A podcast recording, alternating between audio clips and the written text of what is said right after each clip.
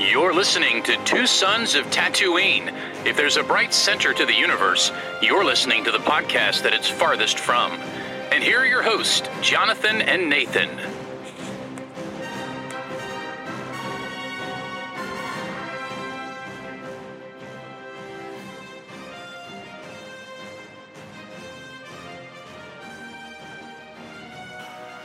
Hello, and welcome to another episode of Two Sons of Tatooine, the only place in the galaxy for news and questions. It appears that we're all out of news today, so we'll mostly just be asking questions. My name is Nathan, a.k.a. NP Bro, and I'm joined, as always, by my co-host, Jonathan Cohn. We're excited today also to be joined by a favorite of the show, Mr. Mike Self. It's been several months. We're so excited that you're here joining us again today. We'll be discussing two topics, the 2022 release schedule for Disney Plus and, of course, the recent Disney Plus day. So to begin our episode, we will talk about all of the news announced on Disney Plus day. Now that segment is over. In all seriousness, I love that, Jonathan. This event caused some major confusion and not to mention frustration amongst the fans. And so we're going to sort everything out. Jonathan, why don't you give us a little rundown of everything that did or rather did not happen at Disney Plus Day? Yeah. So, this was an interesting one. I don't know about you guys, how you handled it. I was at work and we didn't really have anything going on that day. And so I was working on work stuff, but I had the Twitter, the Disney Plus Twitter up in a separate window, while I was working. And so every couple of minutes I'd check the Twitter and see each new, edition that they did. And so I'm watching. Yep. All right, we got Pixar. All right, we're getting all this stuff. Or I think it started out with like traditional Disney stuff, like Disney live action, then Disney animation. Then all right, we got the Boba Fett thing. All right, we already knew that was coming, but let's go. And then we get the Kenobi thing, which leaked, and we're like, all right. And then they go to Pixar, and we're like, wait, go back. And let me tell you, I don't know if you guys followed the comments on Twitter. They were annoying as heck, but they were hilarious. Everyone was just memeing, and everyone was sharing the exact same meme, which was Maul saying, I was hoping for Kenobi. Why are you here? Yep. To various other things. And so then it went on, and we're like, I thought maybe they'll circle back, because they went back to some Disney live action and animation stuff, which they had already done earlier. So it's like, oh, maybe they're just cycling through. They did some stuff before, they're doing stuff now, so they'll do Star Wars later. Then they did the Marvel presentation, and then they did this thing wrapping it all up, this video, and I was like, oh, that's all we're getting. So, happen. Yeah. Which caused, a lot of confusion, and I will admit I was expecting a lot more. I know, Nathan, you were too. I think everyone was. But never fear, we have breakdown analysis. But first, Mike, did you watch any of that, or did you keep up with Disney Plus Day? Only after the fact. I was traveling on Disney Plus Day. So I was not able to kind of follow it as it was happening. So I did make sure to check in late Friday night to kind of see, what all had come down what all had come out, and try to check on some teasers and some trailers and different things. And it really wasn't until today that I sort of started, because again I was gone most of the weekend. So it wasn't until today that I kind of started to get the picture that. That Star Wars fans were a bit, or I guess Disney Plus fans in general, but maybe Star Wars fans especially, were a little bit discontented and dissatisfied, as hard as that is to believe, about the things, about Disney Plus Day and, what we didn't get and how it kind of turned into a little bit of some controversy, everybody was sort of bummed out and how it wasn't necessarily, the rollout didn't go well, and so I started kind of gathering all that in today. Okay. Yeah, it was. I think that the biggest issue was that we were kind of unclear, because I didn't even remember what Disney Plus Day was like last year. Mostly Disney Plus Day last year was just they put a lot of stuff on Disney Plus. But they really didn't make it Disney Plus Day in quite the same marketing level that they did today. And I think, if I can guess, I don't know for sure, but if I had to guess, I would say that they did have an initial plan to make Disney Plus Day their big announcement. And then a few months ago, several months ago, they scheduled D23 to be the week after, which was very poor planning. They should have moved D23 up a week and made it coincide. That would have been really smart, but they didn't. That was one issue. The reason they didn't do D23 this week and had to do it next week was because of scheduling. One, for all the actors, and two, was for they have to get this huge convention center out in LA, and it's not like this thing's sitting empty all the time. It's being used constantly, so they have to schedule it, years in advance. So, and D23 only happens once every 2 years. They only happen on odd years. So the last one we had was 2019. And then the second thing that was an issue was, I think they always announce when the investor calls will be after the last investor call. So we had an investor call about 3 months ago, and they said the next one will be in December, and this one's going to be a video call, not just a phone call like normal. So the last time they did a video call, they had a bunch of announcements there. So they realized we can't put all the announcements now. And so I think they just realized we're just going to spread it out, which is why we didn't really get anything for Star Wars specifically, because we're going to get to the other days. But Nathan, we were watching, you were, like most of us, I was checking just like you were. I just refreshed it during my day when I had a minute or two at the computer. And, I was scrolling through. I was kept looking for the trailer for something big. I thought it was likely we were going to get something big. But then I was like, well, I don't know when. It'll be later today. I'll check back later. Yeah. And eventually, stuff stopped updating. I was like, well, maybe they're going to do, a lunch break, and they're coming back tonight. That just didn't happen for me. I had bought in, there was, there's admittedly, I think YouTube has its own system of Star Wars news. And if you follow even, I would say, Facebook groups or Reddit threads or just YouTubers in general, you had the impression that there was going to be, a lot. I would remember, all of this hype and excitement, and particularly centered around Kenobi. I would say some excitement for other stuff too, but that seemed to be everybody's biggest thing, was to see Ewan and the excitement around what he's going to look like. For me, I guess Mike and I grew up with this Alec Guinness version, and it's always been a curiosity of what is Obi-Wan going to look like in between, and especially he gets closer to the age of, obviously, Guinness was in Episode 4. So, gosh, if we didn't have all that excitement, it might not have been so bad. But it was a little bit of a disappointment all around, and also just how it's been. Whenever we get big Star Wars news, there's this buzz, and we just think about it and talk about it and text about it for several days and theorize about it. And it was time for that. We were ready for that, and it just didn't happen. So, we're stuck in this loop for another week, it looks like. Yeah, Maybe.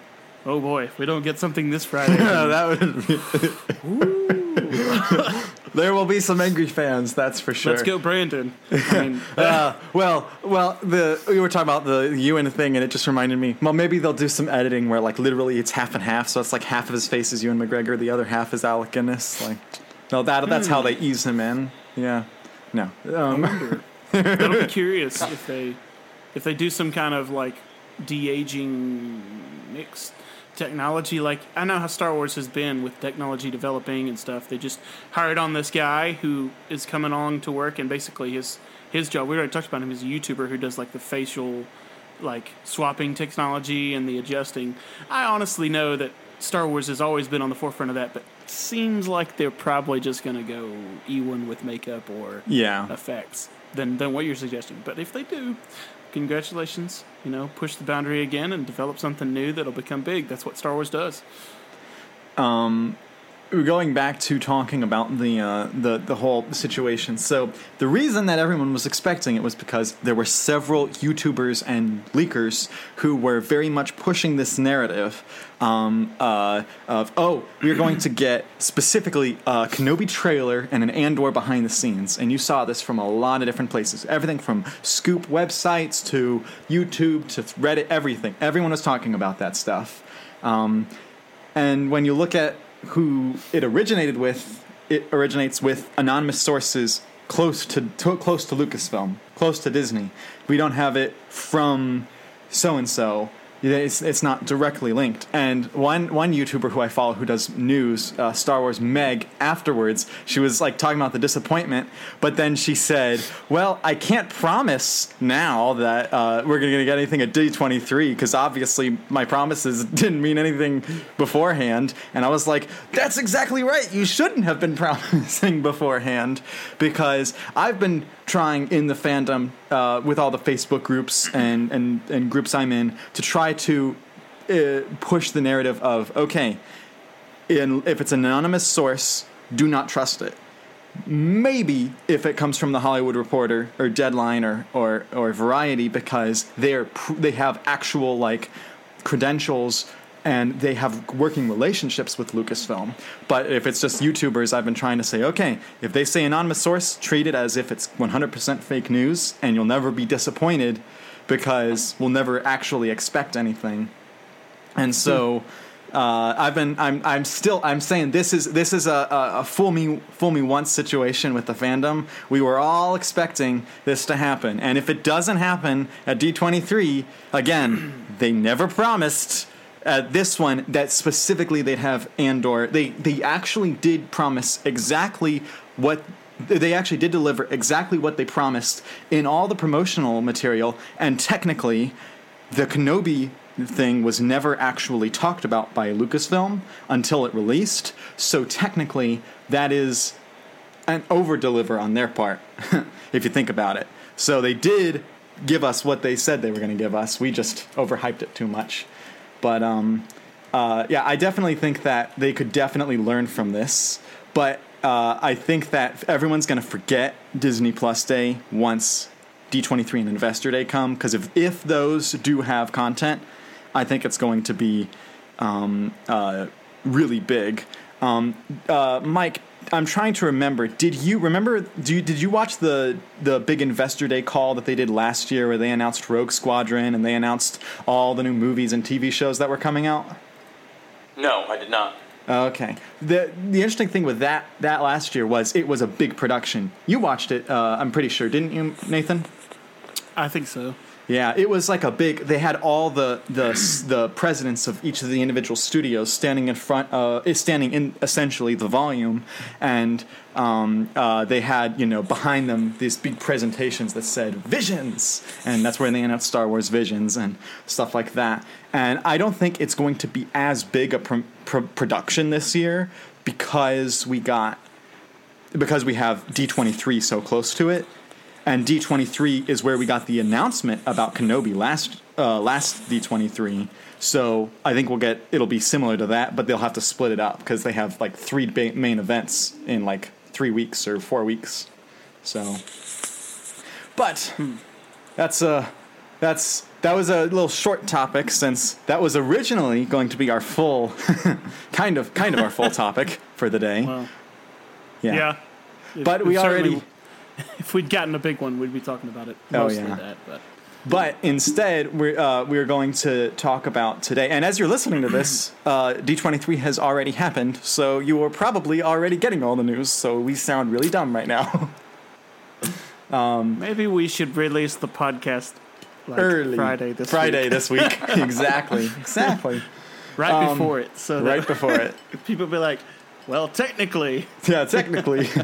All right, so talking about the 2022 release schedule, I put Book of Boba Fett on there as our first one because although it is releasing on December 29th, most of the episodes will be in 2022. So, Nathan... Barely in that window. I wonder if that's so they'll qualify for like the for the Emmys for the 2021 casting. Probably, actually, you know what? That might be the case. That might be the case. So that they can qualify and they can go against stuff which there wasn't much in 2021, or less than there will be in 2022. Presumably. Oh yeah, for sure. So. I don't know. What were you gonna ask? Oh, no, I think I was going to ask your thoughts. So we made this little thing where we're going to talk about. So the first thing to ask is Book of Boba Fett looks like it's going to be December to February. We're expecting it to be 8 episodes is the most likely, although obviously I've heard it might be 9, but I'm anticipating 8. So we talked kind of a little bit last week, Nathan, about expected cameos, but have you thought about it anymore? Are there any new cameos that you think that you've thought of? No. For Boba Fett, we've talked we want to see the underbelly. We don't want to see really any of the main casting. And if it follows the trend of Mando season 1, that's what we'll get. More maybe if they continue the Boba Fett story, then we might see more of like the secondary characters, which as we know, Mandalorian season 2 brought those in. We're talking Ahsoka and we're talking Bo-Katan and those people, but it's because clearly they're setting up for season 3 and for the larger story. And I think a contained story is not going to need too many cameos here. But everybody would love to see Hondo if he's still alive. Everybody would love to see Cad Bane if he's still alive. Oh. Those characters were already in Boba Fett's general circle, so we expect to see them. But mainly, most of all, I guess what we want to hear is why we're talking about this is Mike's perspective. Mm-hmm. Because, we're talking Boba Fett. Like, we've already talked for an hour and 15 minutes. Just we could talk more, but... And we could. Yeah, Mike, what are your... who do you expect to see? What are your predictions and theories and thoughts on Book of Boba Fett? Well, some of what you guys just mentioned, a couple of names that Nathan just said. Cad Bane, I think, was one of those. I also, I wonder about... Since this one is focusing on the underworld, and it's kind of interesting because when I first saw... If you think back to when... Mandalorian came out. The Mandalorian came out. I kind of thought that's what we were going to get from that show, is a focus on sort of the, the underworld of the Star Wars universe and bounty hunters and those kind of things. And it kind of, I'm thrilled to death with the direction that Mandalorian went. I wouldn't change a thing. I loved it. But to me, and as we're at the outset of the Book of Boba Fett, it kind of seems like maybe this show is going to be that. It's going to be what I thought Mando was going to be, and it makes sense because this is sort of like, maybe if you want to look at it, as this is sort of a volume or a piece of the Mandalorian story that's kind of getting its own platform, I guess. But it sort of seems like it's all part of the same story. I was not super excited about The Mandalorian when it first came out. I thought, you know what, this is not the aspect of Star Wars that gets me excited. It's going to be, mostly new characters that I'm not familiar with. It's going to be about a part of the Star Wars story that I don't, me. I'm all about the Force, and I'm all about the Force users, and I'm about the Jedi, and I'm about the Sith, and I'm about the light side and the dark, and I'm about the main story that we've seen play out on the big screen for the most part. That's me.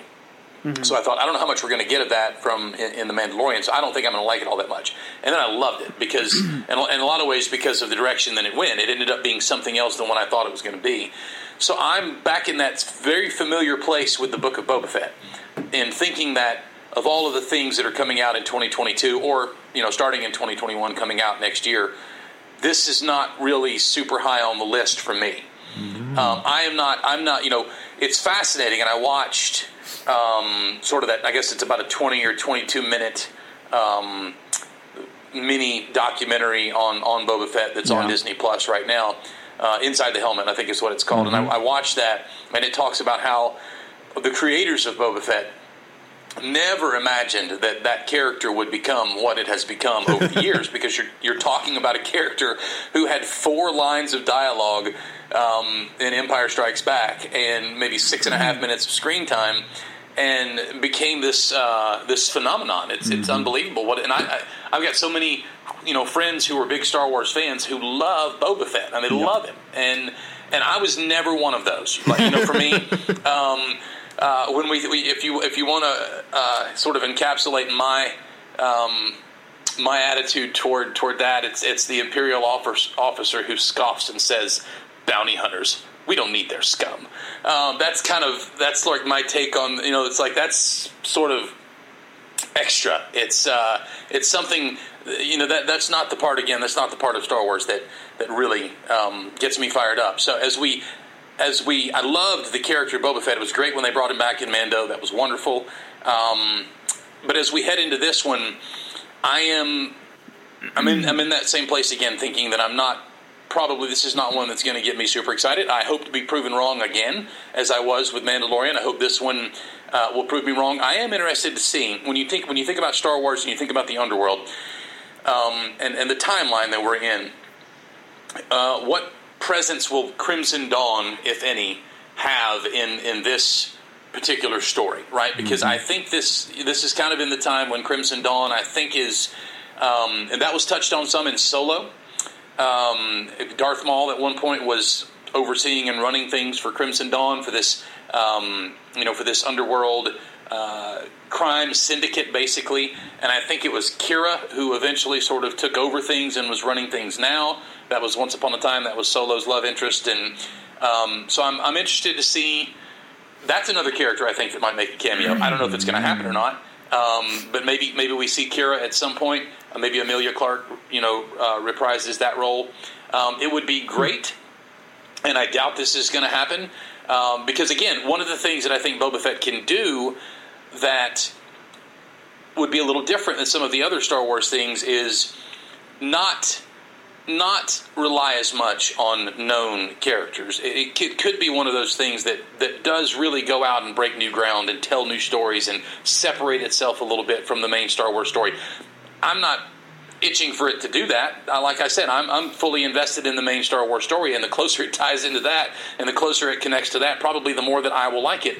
But that's just me. That's my personal preference. If it wanted to go and break new ground and tell new stories and not rely on the legacy characters that we all know and love, that would be fine. If it wants to do that, that's great. But if it does want to bring in some legacy characters, Lando Calrissian in that time frame, Han Solo in that time frame, all of these characters, these legacy characters and main characters who are tied tangentially in some way to Boba Fett, do we see them make an appearance? Part of the obstacle to that probably is just simply the availability of people like Donald Glover. I mean, Is he even available to, because they're obviously so super busy doing a million other things. And obviously the fact that the movie Solo didn't do great, and it did, what was supposed to come after that down the line with sequels and things is probably not going to happen now. So do they even want to tie in any of that? I don't know, but it'll be interesting to see. One of the other characters, what was the guy's name? Help me out from... the marshal, the sheriff, early on in season 2. What's it say again? Cobb Vanth. Yeah, Cobb Vanth. I think he's a guy we might see. He seems to fit in with this, in this type of story that's about to be told through Boba Fett. But and he's already on Tatooine. Yeah, exactly. Right. So maybe him. He could be a guy that I think we could see make something of a cameo, but. And also Mando himself, right? I mean, we could see him. I don't know how that would work because this is, I don't know. Is this going to be Mandalorian season 2.5, or is this going to be its own thing? Is another thing to sort of to wait and see on. So it'll be fascinating. We know that Star Wars has just a massive fan, but we've got the fans of just.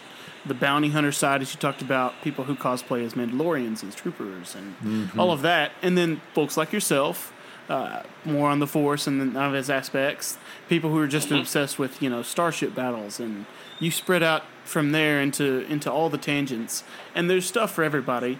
And I know that this may be geared, as we're suggesting, but, in your preference, Mike, would you rather see the show turn out what you're describing, or would you rather see it take a left turn? It could go any direction at this point. We have no idea, only that we have seen just tidbits, and looks like he's going to deal with some gangsters and mobsters and some kind of smuggling criminal empire, it possibly. But would you rather see it veer left and involve some Force, or would you rather see it stay in the underworld of more exploring that? If it's my personal preference, I would rather see it. I want to see as strong of a connection, I guess, to the main storyline as we can see. I want to see the familiar characters, like some of the ones I just mentioned. If it's going to focus on Boba Fett and Fennec as they take over, Jabba's place of power in the underworld, and they deal with, different gangsters and different things. If it goes in that direction, that's fine. I'll watch it, but I probably won't love it. For me personally, I would rather see it, connect to the main story and have as many, legacy type characters as it can have. But I understand that's not that might not even be the best. If you're just talking about what's the best thing that Boba Fett in the show could do and could be, that might not be it. That's just my personal preference that I'd like to see, because I was thrilled to death when Mando went that way, and I didn't expect it, and ended up liking that a lot more than I thought I would. Here's a random off question: what do you think about the name Fire Spray for Boba Fett's ship and the fact that it was changed? And do you think we'll hear it called the Fire Spray in Book of Boba Fett? I didn't know it had been changed. That's Jonathan. he's not out of it, man. He's not on Reddit. He's not I know. Well, yeah. The Slave One name was deemed inappropriate, so they changed it. It is now called the Fire Spray. That is the official Disney. They have ruled. They have spoken. That's what I would say. I have spoken. Yes. The Fire Spray. That's still a cool name. It's a cool name. If you're going to name a ship based on what it does and the sound that it makes, I mean, Fire Spray's pretty accurate and pretty close to what we've seen from the former Slave One. So yeah, I suppose we will then in the Book of Boba Fett. I guess that we will see it, in fact, referred to as that. I'm gonna say no. I think that the people who changed it, they said that it was specifically marketing people at Lucasfilm who were dealing with marketing the toys. It was not handed down from the marketing of the movies or TV shows, which is a different department, and it wasn't handed down from the creatives like Filoni and Favreau, who had specifically made the Book of Boba Fett, and they were already well into development of Book of Boba Fett when the decision came. So I think that it's just not. They're just not even going to address the name in the show. I just think you're just going to see the ship, because I think I'd rather have that happen. I think that's what's going to happen. I think that way they don't have to tick off anyone. They can just, if you like the one name, you can use the other name, but we're not talking about it in the show. It's like the edges on the Klingon foreheads. They're just not going to address it. They're just, yeah, it just happened. You brought up Kira from Solo. A lot of people are talking about that because they just had a major comic series featuring Boba Fett from immediately after Empire, where he steals Han. He has Han in the carbonite, and everyone's trying to get Han. And one of the characters that shows up is Kira, and so. That's everyone's asking, ooh, could she come back? I don't think this is evidence that she would be back, but if they're playing the long game and they're working all these things together, plus the fact that Emilia Clarke just was in an interview about a month ago and asked, and she was like, I'd love to come back for Kira. I loved playing the character. So she's all on board. So it's not like they can't get her on board. And she has movie and TV shows projects, but she's not that busy of an actress. So... I would love to see that. That's the one I'm hoping for. We are not going to see Lando. I'm just going to go ahead and crush your dreams there. Like, I'm thinking 0.1% chance, not because of any story reasons, but because Donald Glover is the most busy actor under the age of 40. And he'd be playing older than Billy Dee. Well, the older than Billy Dee was trilogy. Back in the original. Yeah, yeah. And they're not going to de-age Billy Dee for this, I don't think. Yeah, so this is... Yeah, I'm going to crush your dreams on that one. Alden, I think, will show up as Solo in this universe eventually, but I don't think it's now. I don't think it's this season. I honestly expected a lot from Disney Plus Day, but I expected in the back of my head that this is when they were going to release and stun everybody and say, we're releasing, we're making Solo and a continuation into a series, a Disney Plus series.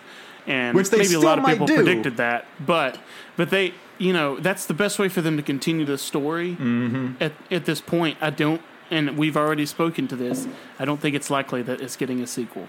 But Disney Plus, to be honest, I think a lot of people would find that project interesting enough to watch it, even more so than something like Bad Batch, which isn't for everybody, not, you know, all the animated stuff.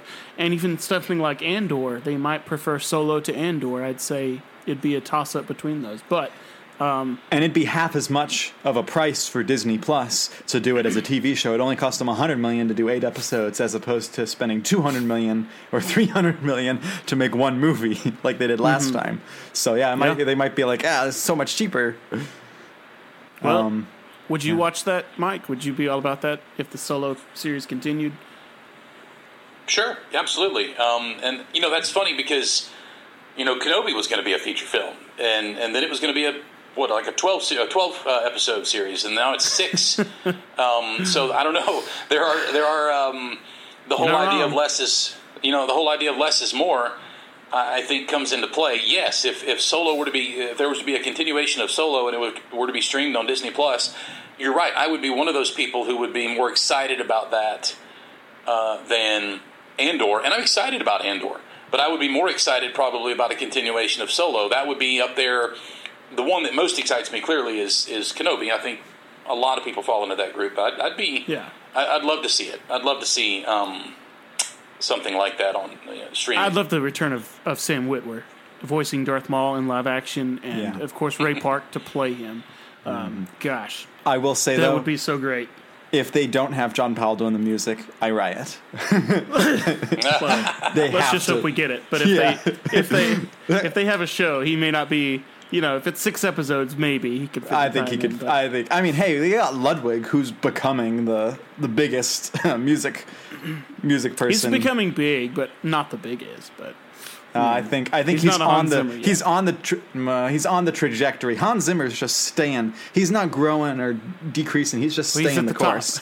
Yeah. Yes. But I think that you see, like, he's every year. And Ludwig Powell's up there close. He's up there. Yeah, Powell. I think the number 2 is DiCino. Yeah. Which they still haven't made this announcement, and I don't know why, but I'm pretty sure I'm going to guess that Giacchino's doing the Andor series. And we'll talk about that in a second. You know who I wish that they had just given him a chance. And, you know, he's probably retired, but Alan Silvestri. I always liked his scores. He did a great job with Back to the Future, and I always wonder what he would take a small Star Wars, like a live-action miniseries, and do a soundtrack with that.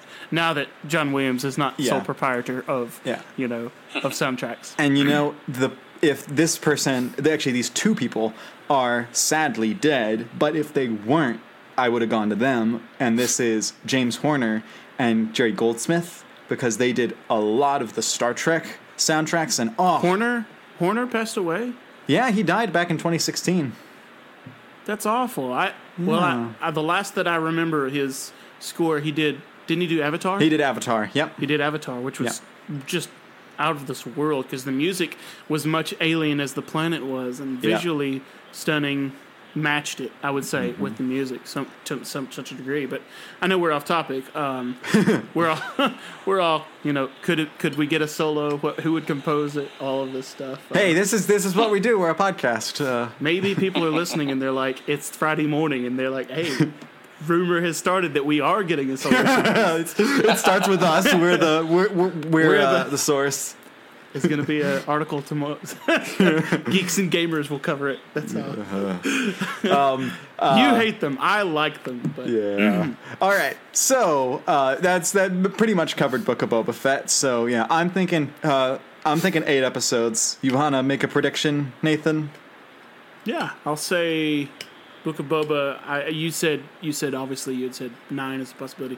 I said a minimum of 6, but I'm hoping for 8. Maybe 6? 9. That'd be a shocker if they did 6. Are you thinking any number, Mike? Yeah, 8 sounds good. What did we get? We've had it.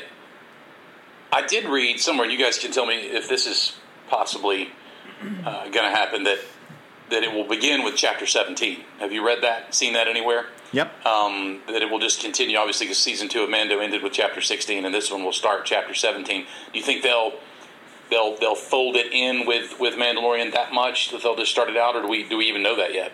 I vote no. No? Okay. I vote no. I don't want them to. Vote no, but I predict yes that's right. And here's what I'll say. If they make the first episode, Chapter 17, guarantee it's going to have those tie-ins that we're talking about. If it doesn't, and they start out Chapter 1, that might mean that we're getting all the standalone stuff from it. Yeah. So I think that's a good, and we're going to get that title right when we get the episode. So I think that we need to we'll pay attention to that when it comes out. So yeah, all right. Moving on to the discussion of the hour is... We don't have too much to talk about. There wasn't much, but we can speculate. All right. Speculate. So, that's the whole Kenobi. So, first, I will say, I am predicting a May release, and here's why, is that they announced that Book of Boba Fett would be in December or Christmas time, when Season 2 of Mando ended. And so that was a year out. And then a few months later, they announced that there was going to be this little book from DK Publishing called Be More Boba, which there's a line of books from DK Publishing. It's a kids' book series. Be More Lando, Be More Leia, Be More whatever. Be More Vader, which I have on my... I have that one on my bookshelf. Oh, good. So you know exactly what I'm talking about. There's one coming out in December called Be More Boba, which obviously is coinciding with the release of Book of Boba Fett. Well, they just announced several months ago that Be More Kenobi, Be More Obi-Wan is coming out in May of next year, which, if we're following that pattern, means that Kenobi comes out in May. And it would make sense because they like to release things on May the 4th for Star Wars. They did that the last 2 years. No, not last 2 years, just last year. Or was it? They did that in 2020. So, and 2021. They did stuff in 2020. So the last 2 years, they've released stuff on May the 4th. So I think that is evidence that that's the date that we're getting Kenobi. And it'll have happened right after Star Wars Celebration in April, which means that they might show the first two episodes to the audience in April, like they did for Rebels. They used to do that for Rebels whenever the first two episodes. So I wonder if that might happen, but still I think it's going to be May. Although it could be earlier. Do you, Nathan, have a prediction for the date? I'm tempted to just agree with you, but I don't want to wait that long, and I wonder does it seem like they'll do this based off of making Star Wars content continuous throughout next year. So let's say Bad Batch Season 2 is able to be released almost right after Book of Boba Fett concludes. Then at the very end of Bad Batch, they would keep it from overlapping, but that's when they would go with, after a week or two of break, they might go into Kenobi. And it would probably be around that time. February to May would be about the time, the run time for a season of Bad Batch, which seems logical, even though I don't want to wait that long.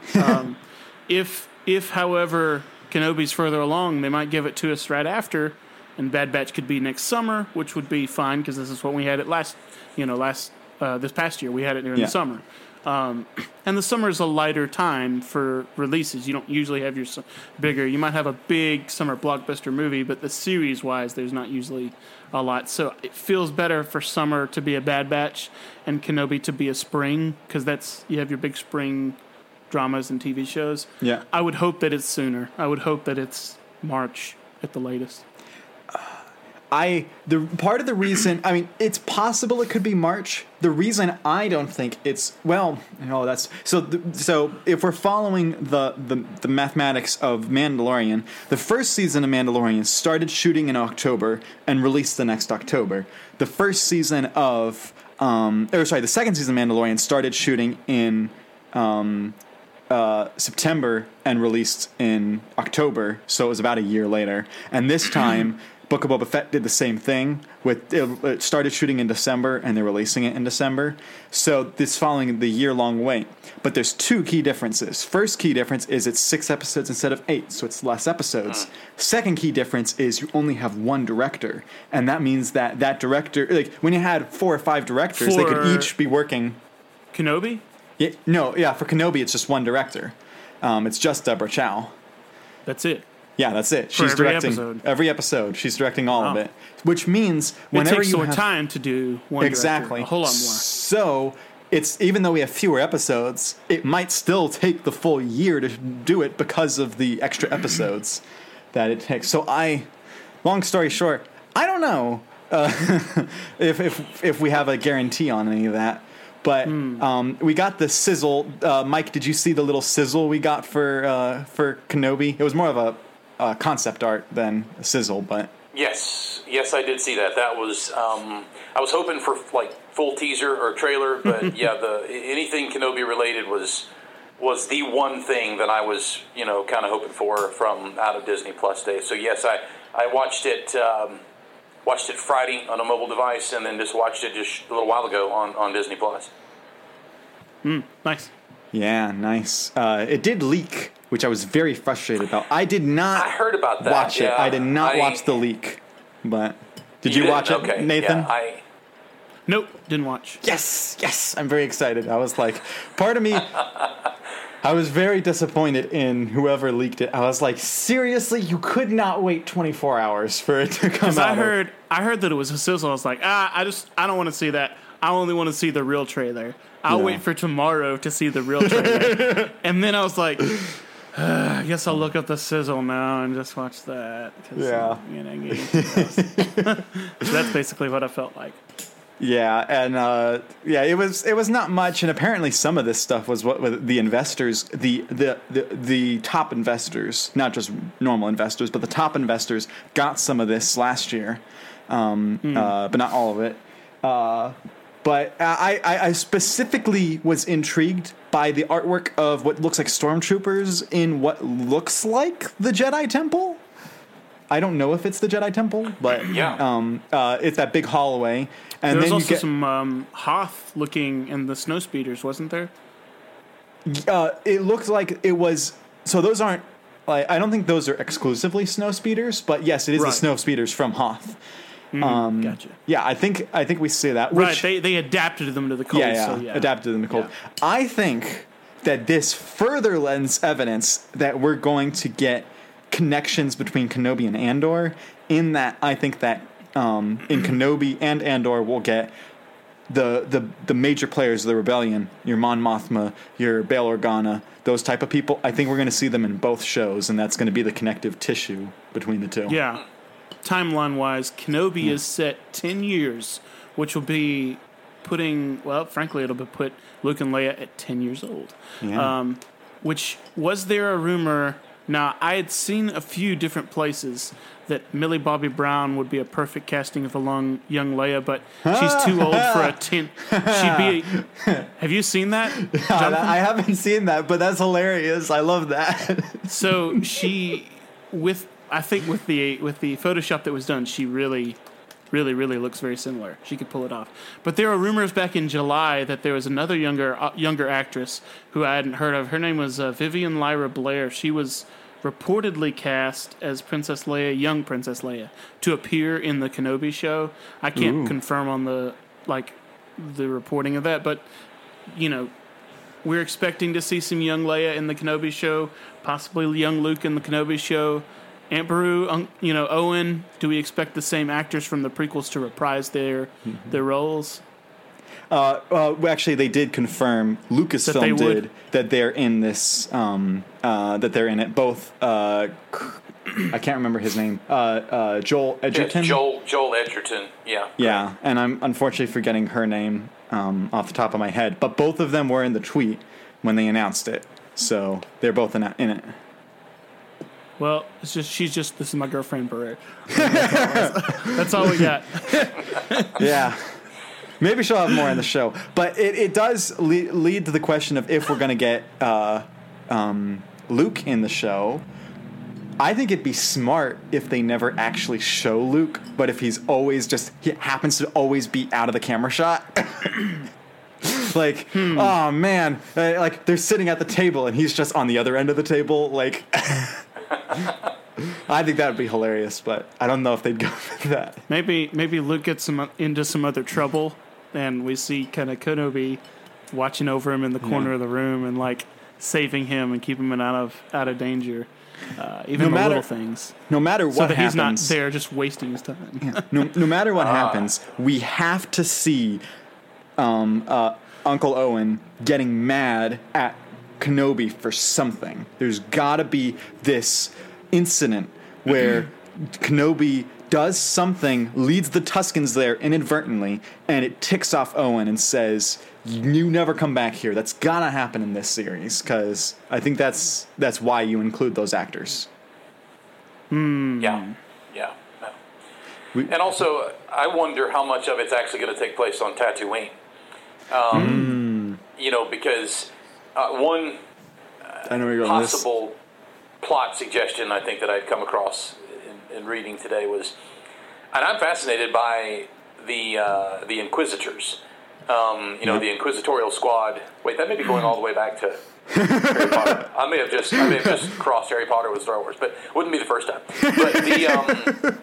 But the Inquisitors, they are force sensitive, dark side force users. You know, that the Empire obviously enlists and employs to hunt down Jedi who survived the Purge, and one potential plot could have an Inquisitor or multiple Inquisitors coming to Tatooine, and Obi-Wan, in an attempt to obviously lead them away, because his main objective here is to protect young Luke and to make sure he's not discovered by the Empire or anything like that. So maybe he leads them away from Tatooine, perhaps. And of course, the one everybody's talking about is this rematch between Vader and Obi-Wan that's going to take place, where that's going to take place. I'll tell you what I'm most looking forward to. And I am most looking forward to the moment where Obi-Wan realizes who Vader is. Mm-hmm. Where, you know, he has this moment of realization, because as far as we know, and as far as he knows, you know, when Obi-Wan left Mustafar and he saw what had happened or what he had done and what had happened to Anakin Skywalker, as far as Obi-Wan knows, he's dead. And so the moment when Obi-Wan is going to realize that this this terrible, horrific, being who is Darth Vader is Anakin, I'm anxious to see how that plays out and how he discovers that and what that realization is like for him, because that is obviously the greatest regret of Obi-Wan's life. Is he trained Anakin? Anakin fell to the dark side. Obi-Wan had to destroy him, and now you know, if he's going to realize, he's going to come to the realization that in fact Anakin is now Vader, then I can only imagine how crushing that's going to be for Obi-Wan. And I not that I'm anxious to see that necessarily, but I don't want to sound sadistic here, but I am looking forward to how that plays out. And to just seeing, like you said, it's 10 years after Revenge of the Sith. I think it's 9 years prior to A New Hope, if I have the timeline right. So it's kind of like right in the middle. And I want to see, you know, Obi-Wan in that time frame. And if it's half as good, I'll say this: if this show ends up being half as good, Jonathan, as what John Jackson Miller did with the book, Kenobi, then we will all be very, very happy, won't we? We will be happy. Speaking of the book, that's a good... I'll make a prediction or two about the Kenobi show. Okay, before we get there, hold on to that thought for a second, because that was a good transition from Mike, because... Go ahead. He mentioned the Kenobi novel. Nathan, you have a copy? We need to read that before Kenobi comes out. Yes, I do have a copy. Yes. And it's signed, I too. See it. We need it's to... What? It's signed, too. Yeah. Oh, yeah. I forgot about that. Yeah. So, dude. Yeah. So thank you. So we need to read that at minimum, just so you have the context of what that was like, because, you know, Mike and I love that novel. And, by the way, talking about that kind of marketing thing was that they're doing the Essential Legends novels. They're picking 2 or 3 every quarter or every couple months and releasing them in trade paperback with new covers and new audiobooks and stuff. And one of them that's coming out in April, so roughly a month before we expect the show to come out, is Kenobi. They're doing a re-release of it, which, of course, made John Jackson Miller very happy because he gets much more money from trade paperbacks. So that's coming out, which lends even further credibility that it's coming out, I think, in May. So, yes, Nathan, you need to read that. But you said you had predictions. Well, I did, but you may now respond and say, well, that's already covered in the Kenobi book, so you'll send.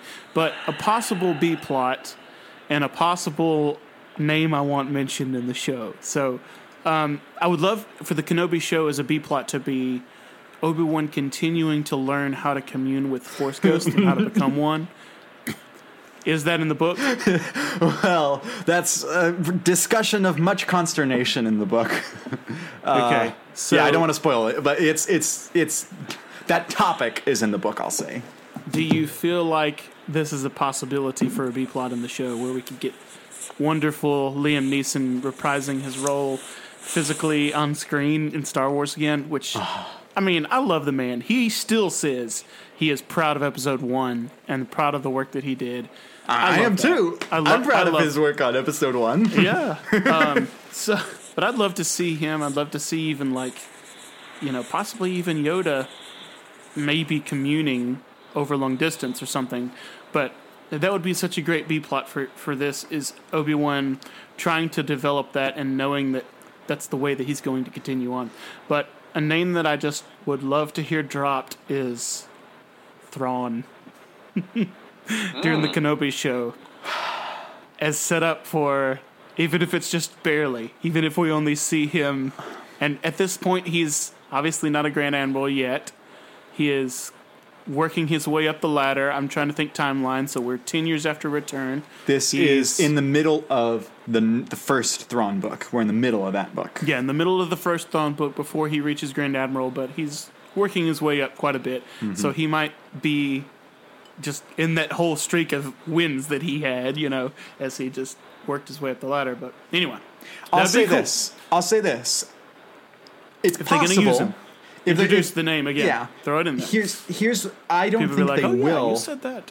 I don't think they will, because I think that the people who are in charge and steering the side of Lucasfilm that is dealing with Kenobi and Andor and Acolyte and all that stuff is not the same group of people that's involved in the Mandoverse. Because Favreau and Filoni, they are totally busy. They do not have much time to work on the other stuff. Now, they've had crossover stuff like Deborah Chow, who did 2 episodes in the first season. Now she's doing Kenobi. But it's not the same. It's not like, I don't think that they're all doing like a brain trust thing where they're all sitting down and planning out all the shows to connect all like that.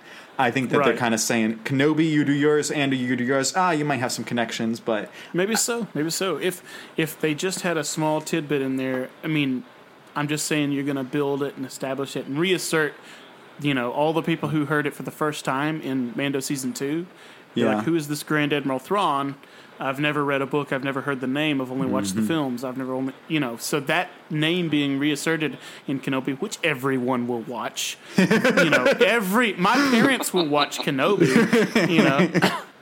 They will watch that when it comes out. Your parents will watch Kenobi. They will love it. I mean, they're watching all the live-action Star Wars stuff. They are. So, yes, they are. But everybody's going to be in on it. So if they're going to fit in stuff, that's their chance to fit it in when everybody's watching. Just a thought. That'd be smart.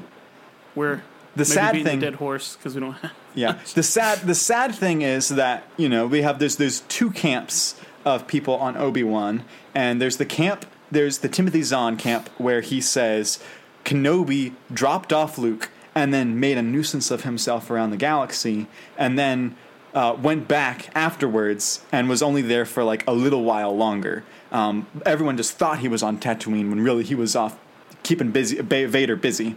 Then you have the John Jackson Miller group, which is he never left Tatooine. He stayed there. He was a hermit. He paid his punishment by living there, and that was his life. And I've always thought that made more sense, and I've always thought that was a better decision. But based off the concept art alone, I do not think that we're getting that line. I think we're getting him going around making a nuisance of himself. And maybe so for me, if he's there for years, I mean, if he's been there, 9-10 years, and then he goes off and does a little action for a month or so, and then goes back. Is that really count as going off and making? Yes, because I feel like he needs to have, when he says Obi-Wan Kenobi, that's a name I haven't heard in a long time. That's like he has not thought or even like really registered being Obi-Wan since episode 3. That's how I've always felt that would work better. Well, the show is called Obi-Wan Kenobi. Yeah, I know. And that's what I'm saying. The show's going to do that, so I'm just saying... What if the end of the season 1, they zoom out and Obi-Wan becomes Ben? What if that's they change the logo at the end of it? Coming soon. Kind of like they did with Falcon and Winter Soldier became Captain America and Winter Soldier.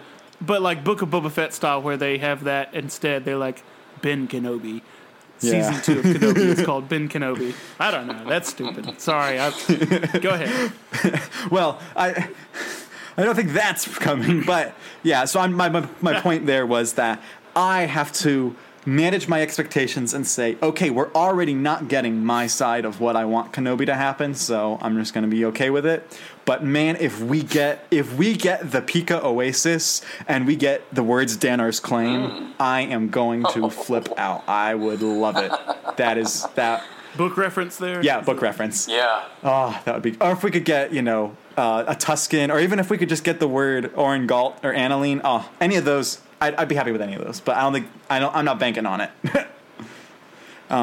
So transition.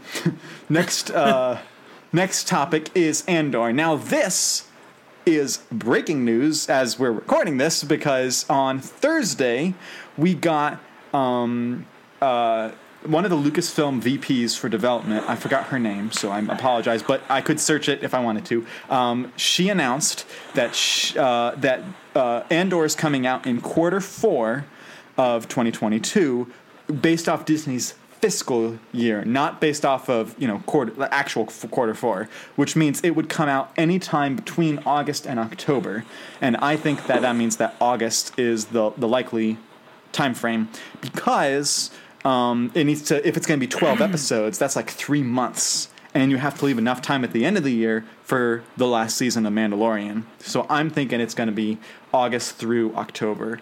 And we know it's going to be 12 episodes because they've announced that, and they're not using the volume, which I think is why it's taking so astronomically long for them to make this show, because they had to make it more like a movie than they did a TV show. So it costs them more, and it takes more time. And they're doing twice as many episodes as Kenobi.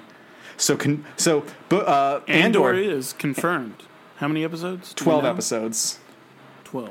Yeah, they said that last year. And it's confirmed there's 6 for sure? For Kenobi, yeah. They said that at D23 back in 2019.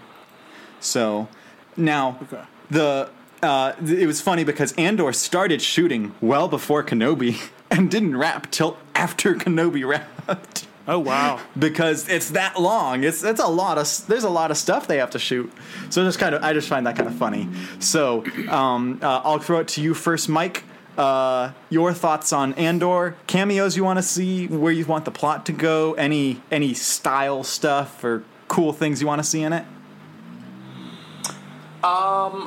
I'll say that I'm excited about this one. I loved the character in Rogue One. I mean, really was a big fan of Diego Luna's Cassian Andor. It's a character, I think, that warrants a little more exploration and a little more backstory. I want to see more of some of the things. I harken back to The Rise of Skywalker, when Finn and there's obviously something going on between Finn and Rey that Poe is not included in, and Poe's like he says something about keeping secrets, And Finn says, "I'll tell you when you tell me how you know how to do all that shady stuff you do." And Cassian Andor strikes me as somebody who has done a lot of shady stuff for the cause, for the rebellion. He even alluded to that in Rogue One. And we even saw him do some things that clearly he wrestled with at a very, very deep level that he had to do because he had completely sold out for the cause of the rebellion. So I'm looking forward to kind of going back a little bit and seeing, fleshing that out a little bit, seeing some of that. I do hope, and I don't know if we know this or not, but surely K2SO is going to be in there, right? Ah, that's an interesting topic. I would hope that we see K2 at some point. Maybe show how they meet. Maybe. Here's an interesting thing that came out. So initially the plan was for K2SO to be in Season 1 of Andor.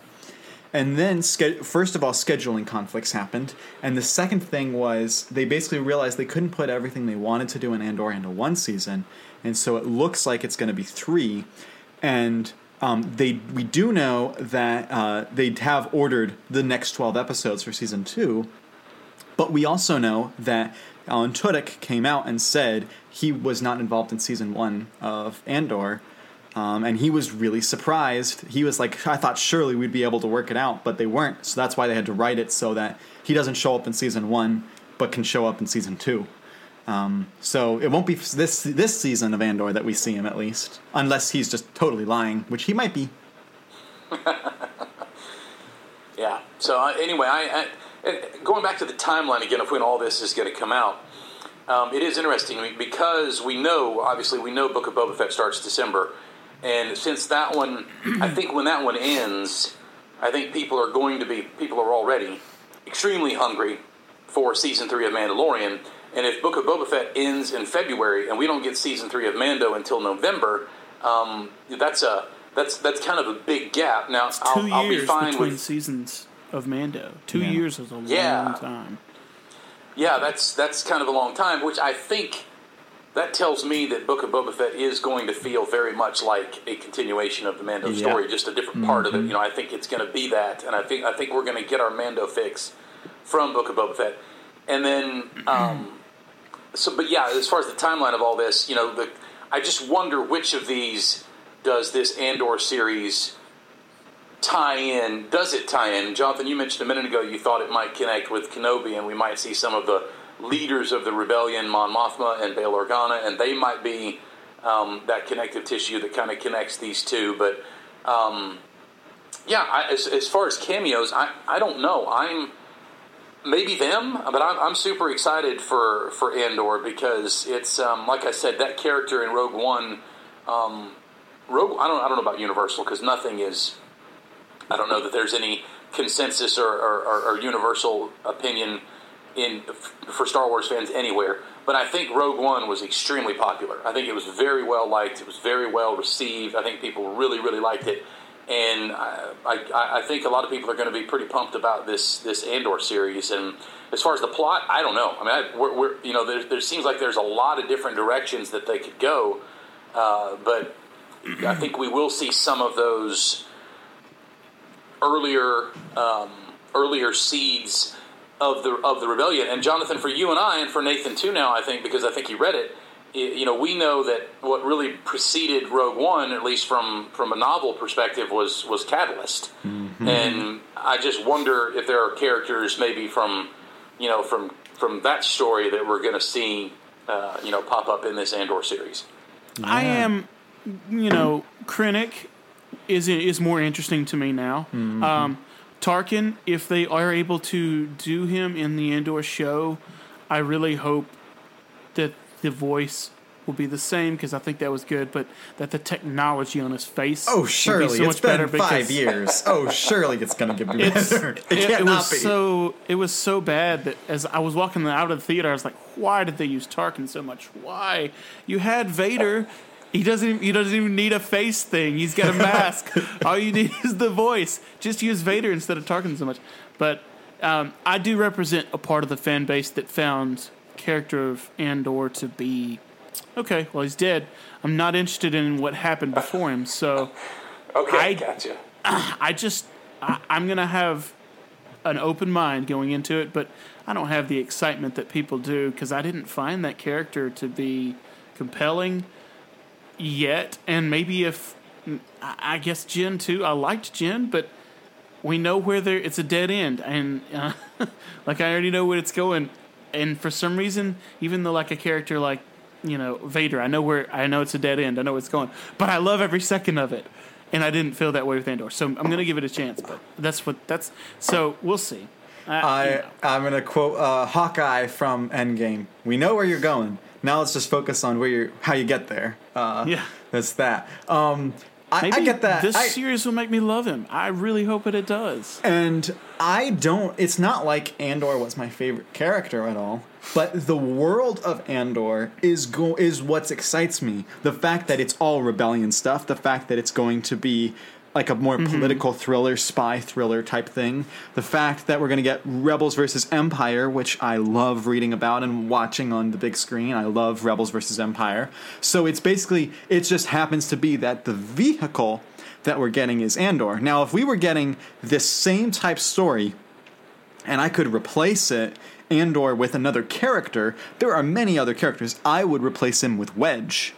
From a story perspective, but I think there's many other characters that you could replace Andor with. You could make a new character, you could use someone from the comics or novels that would fit better. But I'm kind of with you. I don't really care about Andor himself, but I care about where they could go with this, with the world building.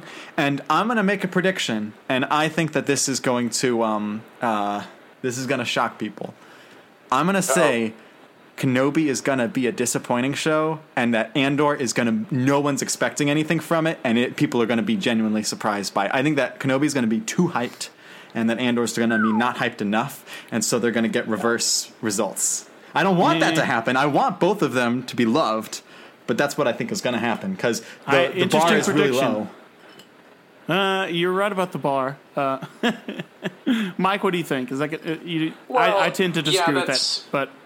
I mean, let's be honest. If Kenobi lives up to the hype, we're talking about the greatest, streaming series in the history of streaming television, right? Because the hype and the excitement and expectation for that show are off the charts. So if it does live up to it, then it'll be unbelievable. And even if it falls a little bit short, and it's interesting though, because you guys talk about how the character, Cassian Andor character, you're interested, Jonathan, in the world that he kind of worked in and lived in, but maybe, and his character just kind of happens to be the vehicle for that. That's completely different than, for example, the Kenobi series, where, and obviously Obi-Wan Kenobi you're talking about one of the main, characters in all of the history of Star Wars, but it is interesting, and you could even put Mandalorian in there as well. It's interesting how the showmakers use the title character, quote unquote, the main character to tell the story, and how big of a role they end up playing. I go back to something that Cassian Andor said to Jyn Erso in Rogue One. He said something about, I've been in this fight since I was 6 years old. And I just wonder how far back we're going in this show. If it's 12 episodes, I think if it's multiple seasons and season one is 12 episodes, they got time to go all the way back, even if it's just as a flashback. They'll go all the way back to when he was a kid. And we get family background and we get how he got involved. Because he always kind of gave Jyn a little bit of... He was always a little skeptical of her because she sort of picked up the fight when it was convenient for her. And his whole thing was, look, I don't have a choice. I've been in this thing, since I was 6. This is my life. And so he was... I gather that I liked his character a lot more than you guys did, but that's cool. Maybe, I think your prediction, Jonathan, may well end up being right because... The expectations are so far apart on these two that they're bound to meet in the middle. I hope that one, being Kenobi, meets expectations, and I hope that Andor exceeds them. We'll see. Yeah. And I mean, it's not what I was going to say, Jonathan, real quick. Yeah, just there's a portion of the fan base that, and Ewan McGregor was surprised by this, but there's a portion that has absolutely become like an adoring Ewan McGregor, like, worshipful status, where, and we already know that it's the entire subreddit of prequel memes. Yeah. But in addition to prequel memes, it's a lot of people who've gone back and grew, really, you know, the next generation that grew up on the prequels, that those were their films, and they, you know, it means much more to them than I think some of the, you know, original trilogy fans. And Ewan came back to such, like, high expectations that there is quite a lot on the shoulders of the show, and I'm not denying that point, and I think that has to be mentioned in contributing, like, to the obviously the hype, and I'm really happy too for Ewan, you know, coming back. He was so pleasantly surprised because when he was filming this, he didn't have like negative reception, but he didn't have any of the love that he gets like today. And for him to experience that will be so good for us to just, it'll be very wholesome. And I really hope that he doesn't, you know, even if he just does a good show and it's not like, well, that was the best thing ever, but if it's a good show, that's people are going to love it. And we're going to just eat it up because we love the character. We love the actor. And if it's disappointment, then that's where we'll start to be like, oh, man, I really, really wish it was good. Anyway. You know, also when you – I don't know how we got through our discussion of Kenobi without mentioning Hayden Christensen, but we did. It was assumed. Yeah. Hayden the same way, the love. Yeah, yeah, he's changed a lot in the span of his perspective, but yeah. Yeah, and the whole thing when we heard about the Kenobi series, like, immediately was, okay, is Vader in it, and how much? Like, how much Vader are we going to get? And then we sort of fixate immediately on Vader when the show is, obviously, it's Obi-Wan Kenobi. So, but, you know, that Vader just has such, he has such pull, and everything tends to, even, you know, we saw it, obviously, at Rogue One, you know, talking about this Andor series, and at the end of Rogue One, and the scene that was added with Vader toward the end of that, it was so many people, probably mine included, it's their favorite scene from that movie. So just everything revolves around Vader, and I wonder, you know, with this, you know, with the Andor series, you know, we'll see. I don't know what kind of a tie-in, you know, there might or might he not might. Be, but I'm we'll see. We can't talk about, and Jonathan, I'm sorry for hogging this, but we can't talk about it with Hayden being there. There's an automatic implication. There's the assumption that we're not just going to see Vader behind the mask. Why bring Hayden if you're only going to show? Trust us, he was the guy. He was behind the suit. He didn't do the voice, but just trust us. So the assumption is already there. We're going to get some more of Vader that we've not seen. Some more of Vader without his mask. We're going to get some. Maybe some flashbacks or some visions or some type of that type of new perspective into probably a lot of people's top tier character in Darth Vader, as we've already said, the draw, the pull. So that can't be understated. And just showing that, just giving us that, it's hard to mess that up if they do. The only way they can mess that up is if they contradict maybe things that were said in the original trilogy or lines or like, you know, people reference like Obi-Wan's duel in, you know, obviously New Hope, and when I left you, I was but the learner. Now I am the master. Was that referencing, you know, obviously Duel of the Fates, but Battle of the Heroes, you know, was that referencing Revenge of the Sith or a Kenobi battle rematch that they're going to have? Because it could, as long as it fits, it doesn't contradict. Go ahead, Jonathan. I was going to say, I think that they might be going the route of, we assumed that when Anakin says, my powers have doubled since the last time we met to Dooku, we always thought he was just talking about Tatooine. It turns out they battled really like 100 times. A few months ago. It's like I saw you a couple days ago at the Arby's over there. Yeah. That's a really great point, though, Nathan. I thought about that, too. I thought, the one thing that's going to make people upset is if they were to do something that then somehow delegitimizes that dialogue, you know, between Vader and Obi-Wan in A New Hope, which was so good.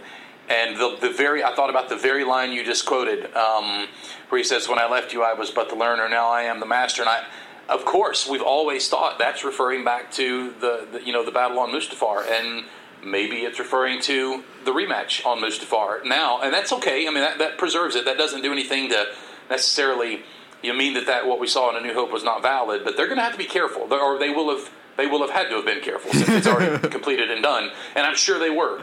But I am interested to see how that fits in with what we know to be true, going from Revenge of the Sith to A New Hope. I'm interested to see how they connect it.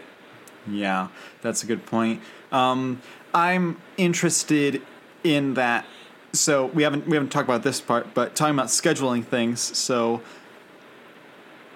Mandalorian Season 2 and Book of Boba Fett, we got the trailer 2 months before the show came out. Mm-hmm.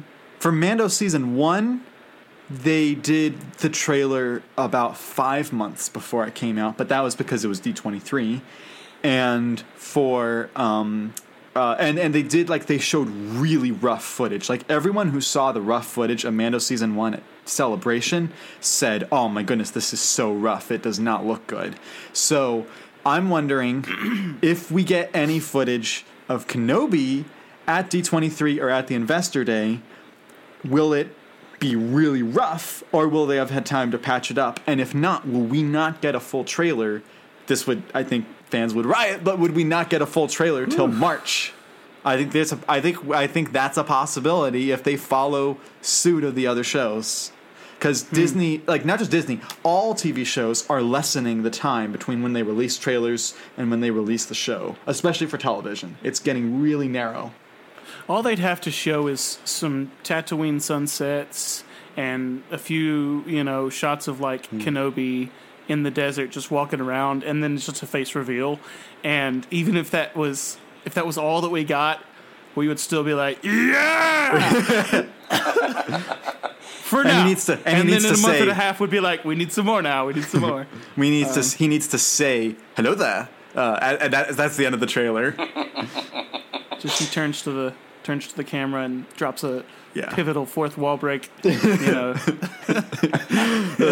And you have like an echo in the background, like General Kenobi. It's like in his brain, he can hear, like, and Obi-Wan smiles. He's like, those were weird times. Okay,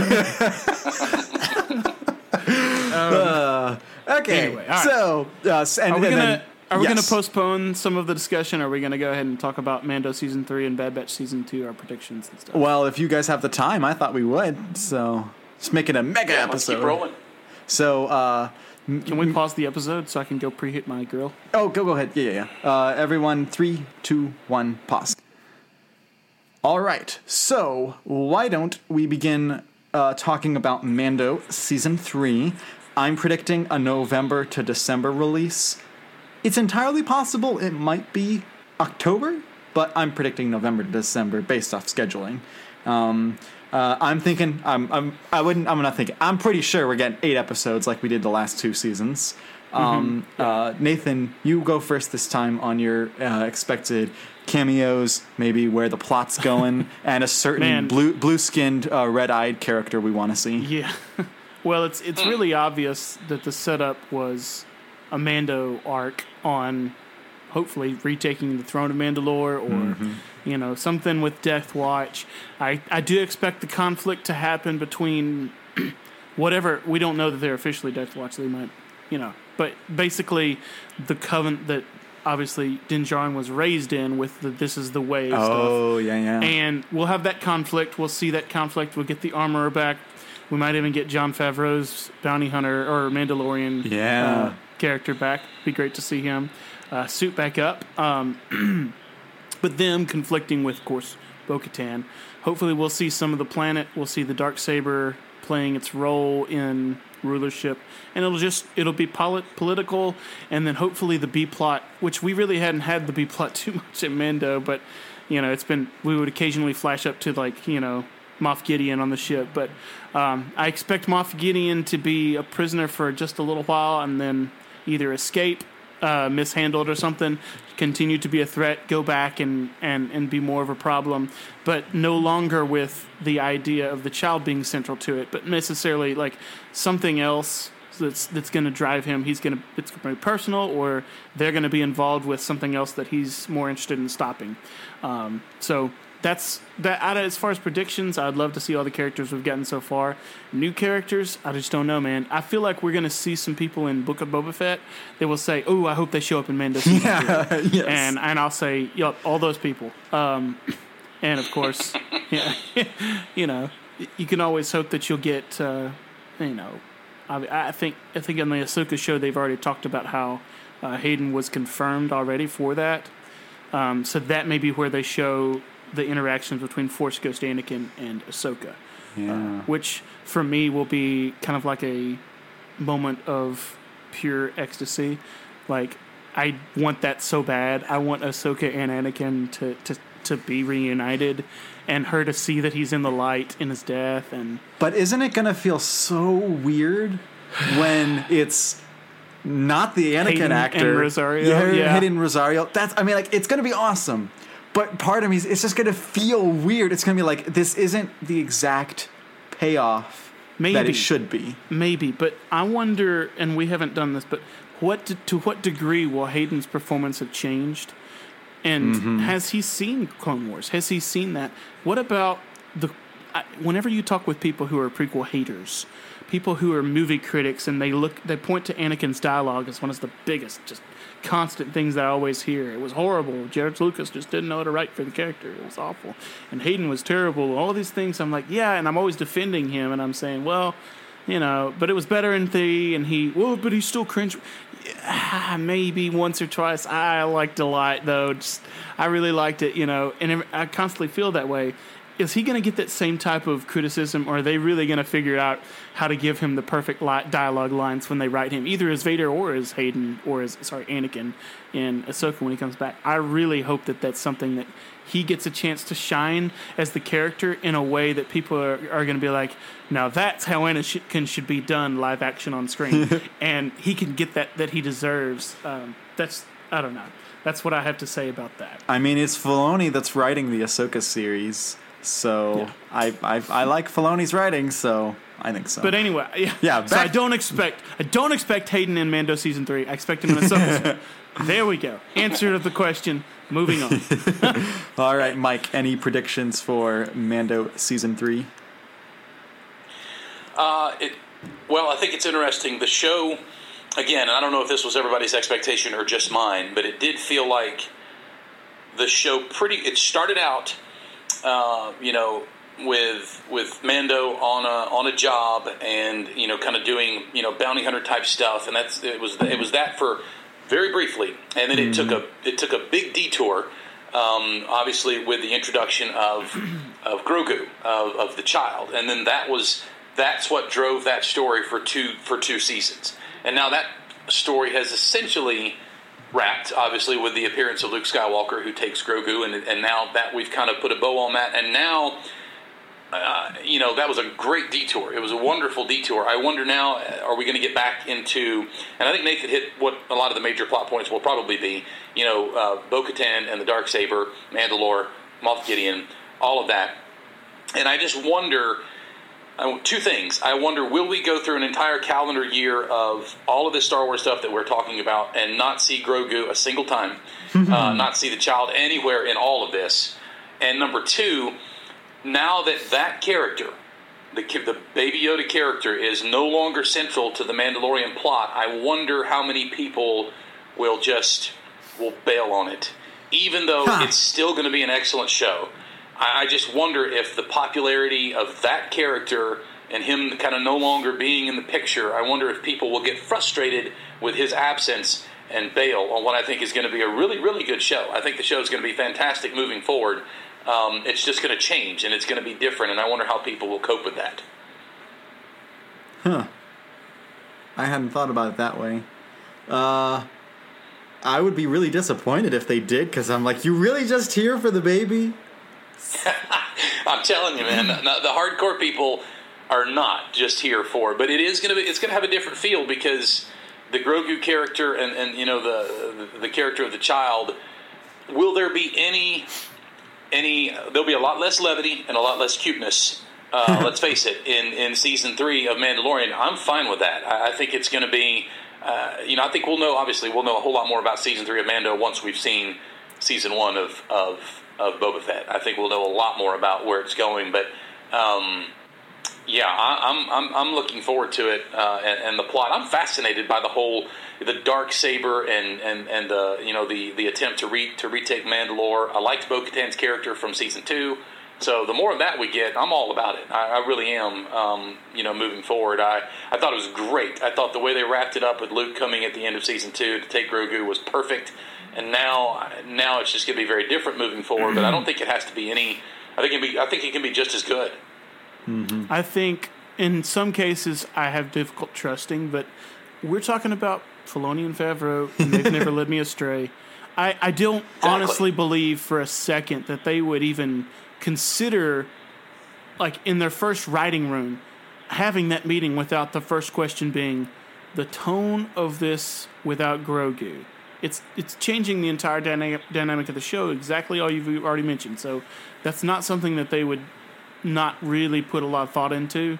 And I trust, especially Favreau seems to really get, from his tone work on Elf, which is just brilliant, I mean, all the projects he's worked on, he really understands how to make things flow and use create the feeling in the audience that you really what he's looking for. He knows what he wants, and then they get there together and they make a plan.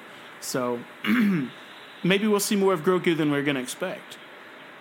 But I'm going to have to say I trust him right now, and we'll see where things go in Book of Boba, and then we'll make more speculation. I think that what we're going to get is a slow build of building this in exile Mandalorian army. I think that it's going to be like, all right, we're going to go to this coven. All right, we're going to go to this planet and get these 5 bounty hunters. And slowly you're going to see the army build. And season 3 is going to end with them hitting some facility. And they'll be like, all right, now that we've done that, time to take Mandalore. Fade to black. That'll be the... Ooh. I think that'd be a cool way to finish that arc, because you show them building everything, and then it's a good cliffhanger. Now we get to see the big finale, season 4, which I think season 4 will be the finale. I can't imagine them going longer, because I think they have so many other things they want to do that they can't keep Mando going too long, because that takes a lot of the time to shoot Mando. So what I think. Cohn, do you think we see Thrawn in season 3 of Mando? At the last episode or two, and I think that Thrawn is going to be bigger in Ahsoka.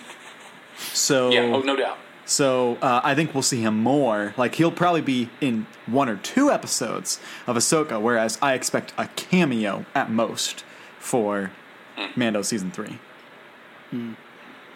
So. Okay. I guess we talked about that one. So our final one is Bad Batch, and I don't remember. Did you watch Bad Batch when it was on Disney Plus, Mike? No, I have. That's one I haven't seen. Okay, so this will mostly be for Nathan and I, because we've seen the first season of Bad Batch. But I'll say this: I think it's well worth it. I think it's the best. I still think it's the best first season of a animated TV show that we've gotten. So I think it's worth the watch. It's not too long. Mike, you should be able, like over Thanksgiving break, to watch it over this series, maybe of a few days, because the episodes are 20 minutes. Yeah. 20. Right.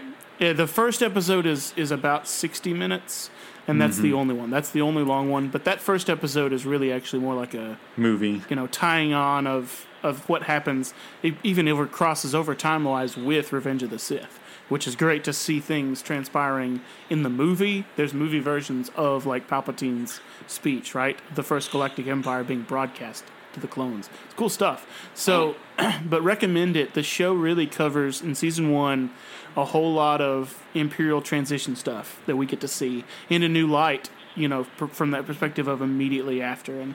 And I think you'll really enjoy it. Overall, Jonathan and I rated it somewhere in about an 8 for the season 1, even though there were some episodes that were in the mid-9s, 9.45s, and then there were some episodes that were in the 5-6 range. But it averaged out really well, so there's some really good meat to it. There's some really good quality. And visually, it's by far the best of anything that's not live action. Yeah, I think season two, I don't know when season two, like, with all the rest of this, I've been able to make a prediction. Oh, I think it's this quarter. I think it's this month-ish. I really don't know. Like, as you said, they could put it in February, kind of to keep us having one Star Wars show every week. I don't think that's going to happen, but it could. I think it's going to happen in summertime, and it's just going to overlap with something else. Right. Whether it's Kenobi or Andor or something. But I mean, I don't know. They didn't overlap What If for Marvel, so I really don't have too much expectations of characters. I mean, I still think we could see some Rebels characters. I think we could see Hera come back. I think we could see some Clone Wars, maybe a Jedi or two from Clone Wars could show up again. But other than that, I haven't given too much thought to Bad Batch Season 2. What I expect is if it follows formula of like Rebels, right? We saw the growth of Ezra. We'll see the growth of Omega. Mm-hmm. So she'll progress in her skills, and hopefully the character will be aged up a little bit. Maybe we'll see a small time jump.